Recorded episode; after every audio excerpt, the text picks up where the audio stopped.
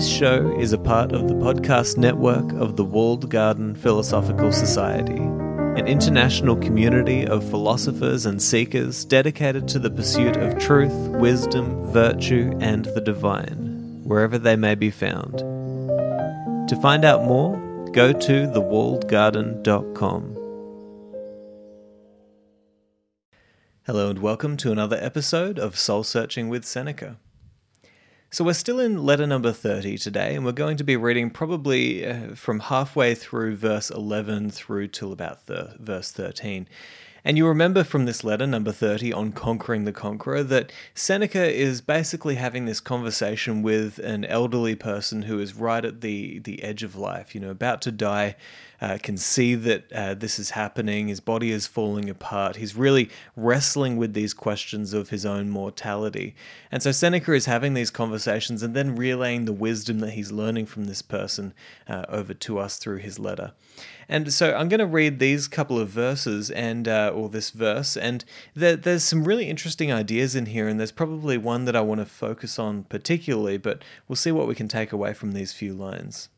So Seneca says the following quote, It is superfluous at the present time to plead nature's cause, for she wishes our laws to be identical with her own.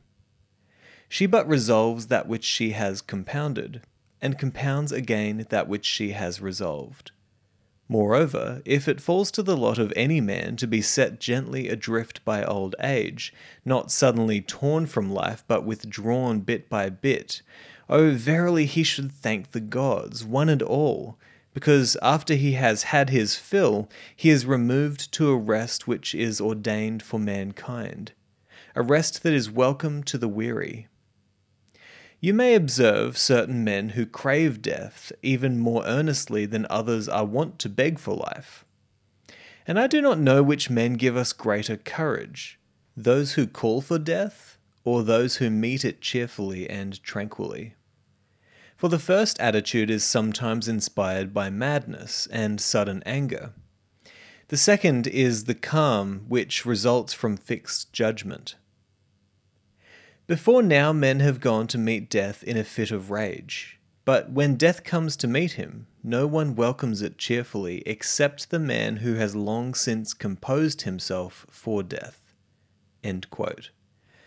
Okay, so there's some really interesting ideas in this uh, these few lines here. Starting with that idea that he gives us at the start that that nature wants our laws to be identical to her own, and he says she but resolves that which she has compounded, and compounds again that which she has resolved. So I really love this sentence because it shows us yet again that Seneca is inspired by looking at nature and seeing the, the you might say the logos that exists within nature and seeing how that relates to our own lives and the laws under which we are governed, right? And so whenever he's trying to grapple with a question in his own life, he's often using these this imagistic speak, right? Like he's he's using these images of nature, you know, we we've talked a lot of before about his metaphor with philosophy of you know, being adrift on the ocean but coming into safe harbor, you know, and and now he's talking about how nature has almost like this wave-like pattern where it compounds or, you know, gets tense and you know, the tension is there and then and then it's the release, right? And this is similar to what Heraclitus talked about. He said that in the tension of binding opposites, that's where harmony is found, right? And so he's talking about, you know, look at nature. This is this is what nature does, and she's trying to make our own laws identical to hers, and that's the laws that we are governed by. And there is comfort in that, right? And this this is very close to the kind of you know you know it is the kind of uh, philosophical talk that you would see from somebody who understands this principle of the logos, right? The patterns that flow throughout everything. Once you start to see the patterns, then you can see how they relate to you and your own life. You start to see the cyclical nature of our lives and of nature and you start to see that we are not separate from nature, but that we are governed by the same laws of nature. We are a part of it, right? And so it's a part of us. And it, this should give you some comfort because then you can start to look around, you can start to see how things relate to each other. It's very interesting when that starts to happen. And this line that Seneca gives us about, you know, nature resolving what she compounds and compounding what she resolves, it, it really reminds me of this lecture that Alan Watts gave uh, in front of a whole bunch of psychologists. And he basically said them from said to them from the start, uh, you know, the first thing that anybody should learn when they're growing up is that nature is or life is like the waves. You know, it's like waves constantly up and down, up and down. You know, whether you, whether you look at it in terms of musical waveforms or the waves on the ocean or you know these seasons of our lives the winters and the summers you know when whether you see it as uh, you know life and death it's like everything has this wave-like pattern. And, and to me it seems like that's the same thing that seneca is is kind of getting at in this sentence when he talks about the compounding and then the resolving and so, moving on, Seneca kind of goes on to give us a few other ideas that he's thinking on uh, about when it comes to death. One of those being that uh, if you're the person who is has reached an old age and is drifting out of life slowly, uh, you know that he says that you should thank the gods one and all, right? Because you're very fortunate to be following that kind of natural course of life where you slowly uh, enter the the rest, or as the comedian Tim Dillon put it, the long sleep. And so Seneca's probably feeling a little bit of gratitude at that point that he has actually been fortunate enough to reach his old age and not to be torn away from life suddenly.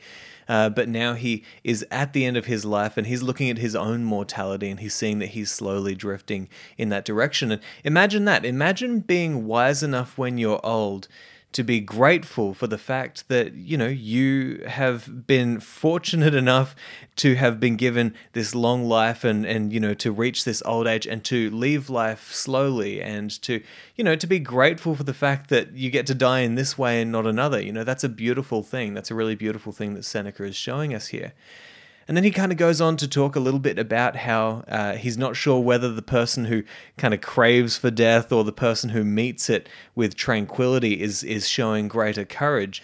And although he doesn't necessarily resolve that thought, he does give us this very important point, which I think we could, you know, ponder for a long time. He says, No one welcomes death cheerfully except the man who has long since composed himself for death. So, this is just really important, right? Death is the sort of thing that requires a lifetime of preparation to be able to deal with uh, properly and wisely and with dignity. And, you know, so, so Seneca is really saying here, like, that as soon as you can start, start contemplating death. It's why we say in the Stoic community so much, uh, memento mori, remember death, right? Remember death. Keep it in front of you. Let it inspire you, right? Let it inform you about how you should live your life, right? And on top of that, prepare yourself to face this inevitable uh, moment in your life where you'll be face to face with death, right? Prepare yourself for that moment so that when it comes, you know, you're not making the lives of everyone around you a burden because you can't handle uh, the, the the fact of your own mortality, right? But so that you can show people that there is a wise, dignified, honorable way of leaving this life, which is such a beautiful gift to leave behind when you do die. Could you imagine a better gift to give those who loved you and, and, and helped you throughout your life and cared for you than to show them? That one can leave life with dignity, honor, and courage. What a beautiful thing to leave behind. What a beautiful legacy to leave behind. And so this is why we spend a lot of our lives preparing for that moment, you know, even in just quiet moments of meditation. You know, Seneca is writing about all of this stuff, hopefully also as a mechanism by which he can help himself to understand how he might face his own mortality, right? And perhaps you do this through journaling, perhaps you do this through meditation. You know, perhaps you just do it by occasionally, uh, you know, pondering these thoughts around, you know, what does death mean for me in my life and, and, and how might I face it better? Uh, at the moment when it arrives. Uh, these are the things that we might do throughout our lives so that we can prepare ourselves. And I think that that's one of the, the beautiful things that Seneca really tries to get across in all of his writings is just remember death, right? Just, just keep it on your mind, right? Because it is going to be a challenge if you have not yet prepared for it. So, anyway, I'm going to leave it there. Hope you've enjoyed this episode, and uh, I'll talk to you next time.